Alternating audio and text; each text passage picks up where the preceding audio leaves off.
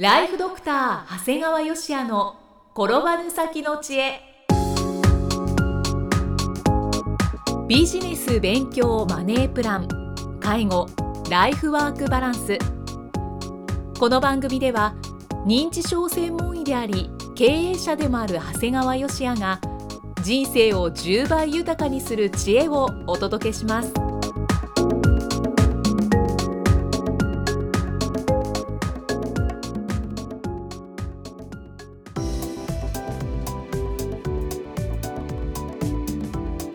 こんにちは、生きみえです。ライフドクター長谷川芳也の転ばぬ先の知恵、今回はだいきゅうじゅうろっかいめです。長谷川先生、今回もよろしくお願いします。お願いします。長谷川先生、今回はどのようなお話ですか？実はですね、にがつじゅうよっかは私のよんじゅうきゅうかいめの誕生日だったんですね。はい。あの、いわゆるバレンタインデーが私の誕生日だということなんです。はい、あの、存じ上げております。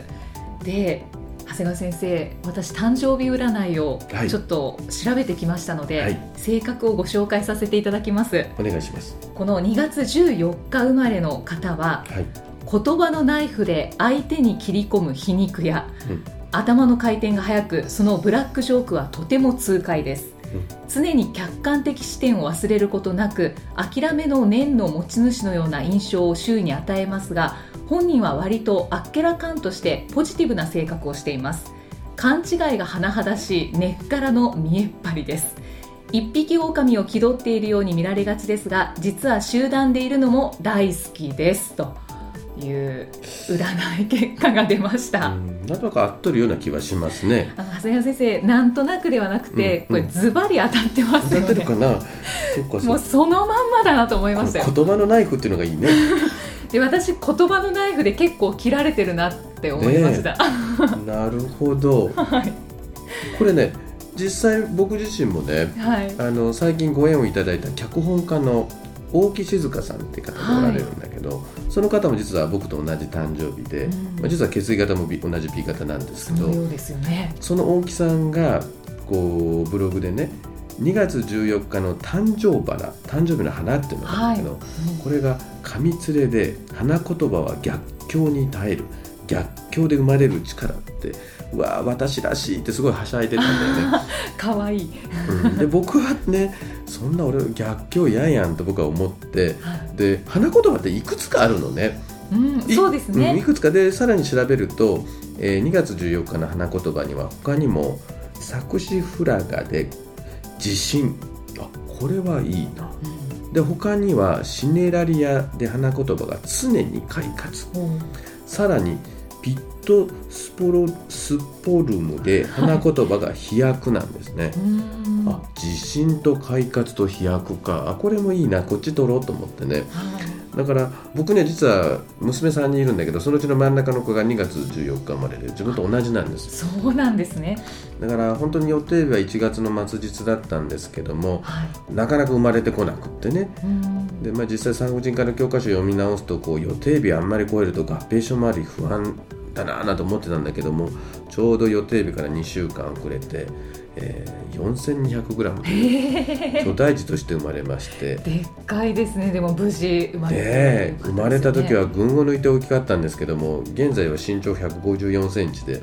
友達の中でもちっちゃい方だから成長はわからないですね。そうですね。まあ、無事にね、えー、じゅうきゅうさいになり、血液型も B 型で、まあ、まるで自分を見てるように自由奔放なんだけども、はい、まあ、いわゆる花言葉のようにね、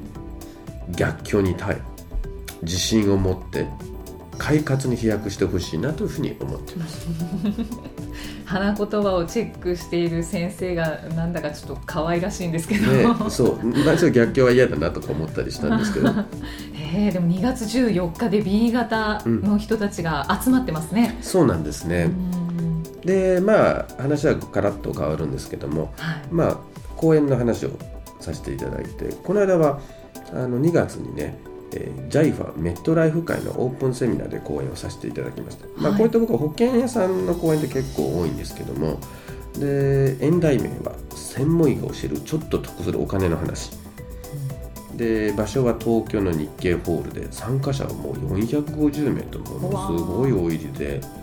で当日はねキャラクターのスヌーピーも参加していて、もう本当にお祭りのようで、はい、まあ、僕も一緒にスヌーピーと写真撮ってもらいました。ブログで見ました、はい。でまあ、本当にあの僕の講演ではね、専門医ならではの得する話をこの保険販売員だとか保険の加入者の方々にお話しさせていただいて、はい、もうとっても反応も良くて、もういつも以上に盛り上がっていただいたんですが、あの実は僕の講演以上にね、僕の講演の後に大野勝彦さんっていう方が大切な人の喜ぶことを失って気づいたことということで講演をされたんですね、うん。大野さんってすごい方で、はい、あのよんじゅうごさいの時に仕事中で両手を失っちゃったんですよ。本当に両手をで、もう失意のどん底から独学で創作の道を歩み始めた、いわゆる義手の画家さんなんですね。画家なんですね。はい、でも本当にさりげない言葉にね込められた心情や情熱が素晴らしくてね、作品が。で、まあ、当日はもう園の展示即売もしてたんだけども、あのすっかり気に入っちゃいましてね、特にその中の一つのななかい転んだらはちかいめはもう寝とこうかなっていう、へなんかね、ななころびや起きなんて言われるとまだ頑張らなかんのかよと思うんだけどまあななかい転んだらまあちょっといっかい休んだらみたいな感じでね、なんかあこういうゆとり感って大事だなというふうに思ってね、あの実際名刺交換もさせていただいたんだけど、本当にこう義手で名刺もちゃんと交換できてね、だからすごくあったかい方でしたね。だから本当今回のセミナーのキャッチフレーズはね、はい、お土産は得する情報と温かい心です。お、まあ、僕が得する情報って、まあ、ちょっと医者が得する情報じゃいかないんじゃないかなと思うんだけどまあでも本当に僕の講演でお得な情報を得ていただいて、大野勝彦さんから温かい心を持っていただくと素晴らしいあのセミナーだったなというふうに思って、まあ、本当に有子さん、あのメットライフさんにはですね、うん、えー、感謝したいなと思ってます。本当ですね、素敵なキャッチフレーズですし、あと、うん、大野さんのこのななかい転んだらはちかいめはもう寝とこかなっていう絵も、うん、ね、あのブログに載ってますからご覧いただきたいです ね, ね、まあ、まだあのイキさん転ぶ回数ありますから、もっと転んでみてください私はもっと転ぼうと思います、うん、寝るとこまでまだ転んでませんからねはい、で同じような講演でね、はい、トヨタ自動車さん本社でも講演をさせていただいたんですね、はい、でここも毎年呼んでいただいて今年でよんかいめなんですよね。うん、やっぱりね、同じ会社から何度も声かけてもらうというのはすごく嬉しくって、はい、過去さんかいはこうストップザボケとかね、うん、介護にいくらかかるのか、あと在宅で死ぬということのテーマで講演をさせていただいたんだけど、今回はもう最新認知症事情および社会問題ということで、まあ、どちらかというと認知症の話だけじゃなくてこう社会問題との話をしました。注目すべき内容ですね。そうですね、本当にトヨタ自動車の社員さんはとっても熱心でね、はい、実際ね、トヨタの方ってやっぱり結構地方から出てこられてて、そちらに親御さん残してこられてる方もいるから、やっぱりどうしてもこう介護の問題に抱えてる方が多いんですよね。ですから本当に社員さんだけじゃなくて配偶者も同伴されてる方が何人かおられましたね。あ、そうなんですね。だからやっぱりこう親御さん地元に残してきてどうしようっていう悩みも多いみたいで、はい、この講演会の特徴はきゅうじゅっぷんの講演後に相談のある方が残って質疑応答するってことなんですね。これはまたすごいんだよね。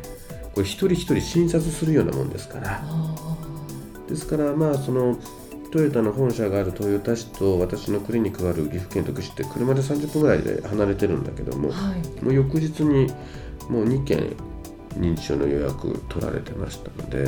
さすが真剣に参加されている方だけあります ね, そうですね。ただ話を聞くじゃなくてもどちらかというと話聞いてその後に相談ということなんですよね。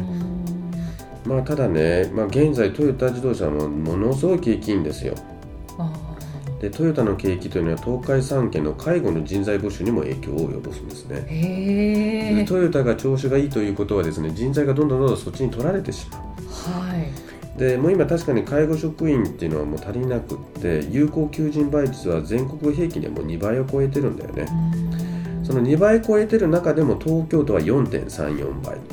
愛知県が さんてんきゅうろく 倍、大阪府が にてんななな 倍っていうふうに、もう要するに大都市がやっぱり高いんだよね。ただね、岐阜県はい、岐阜県内では本当に田舎なのに さんてんご 倍、お三重県 にてんろくさん 倍、いわゆる大都市並みに求人倍率が高くなってるんだよね。岐阜県高いですね。これはまあはっきり申し上げるとトヨタ自動車の影響です、はい、実際うちもですねトヨタの景気がいい時は例えば受付の人間なんてのは結構取りづらくなってくるし、逆に景気が悪いと取りやすくなるっていうのがあるんですね。なるほど。だから本当にトヨタ自動車さんのますますの発展をお祈りしますが、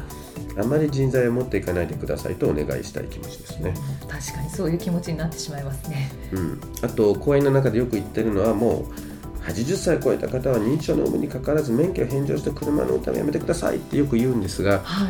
さすがにトヨタ自動車の皆さんの前では今回言えんかったねまだちょっとハードルがちょっと高いし、いやあんたとこの車ね売れる数が減っちゃうなみたいなところがちょっとあったもんですから、これはちょっと言えなかったですけど、実はそう言いたかったですね。でも今、えー、よんかい講演されているということなので、はい、回数がもうじゅっかいほどになったら、うん、長谷川先生だったら言えるんじゃないですか。まあそうですね。でもやっぱり世界のトヨタですからねはい、はいえー、今回は言葉のナイフで切り込む長谷川先生のお誕生日のお話と講演会のお話にほんお聞きいたしました。長谷川先生、ありがとうございました。ありがとうございました。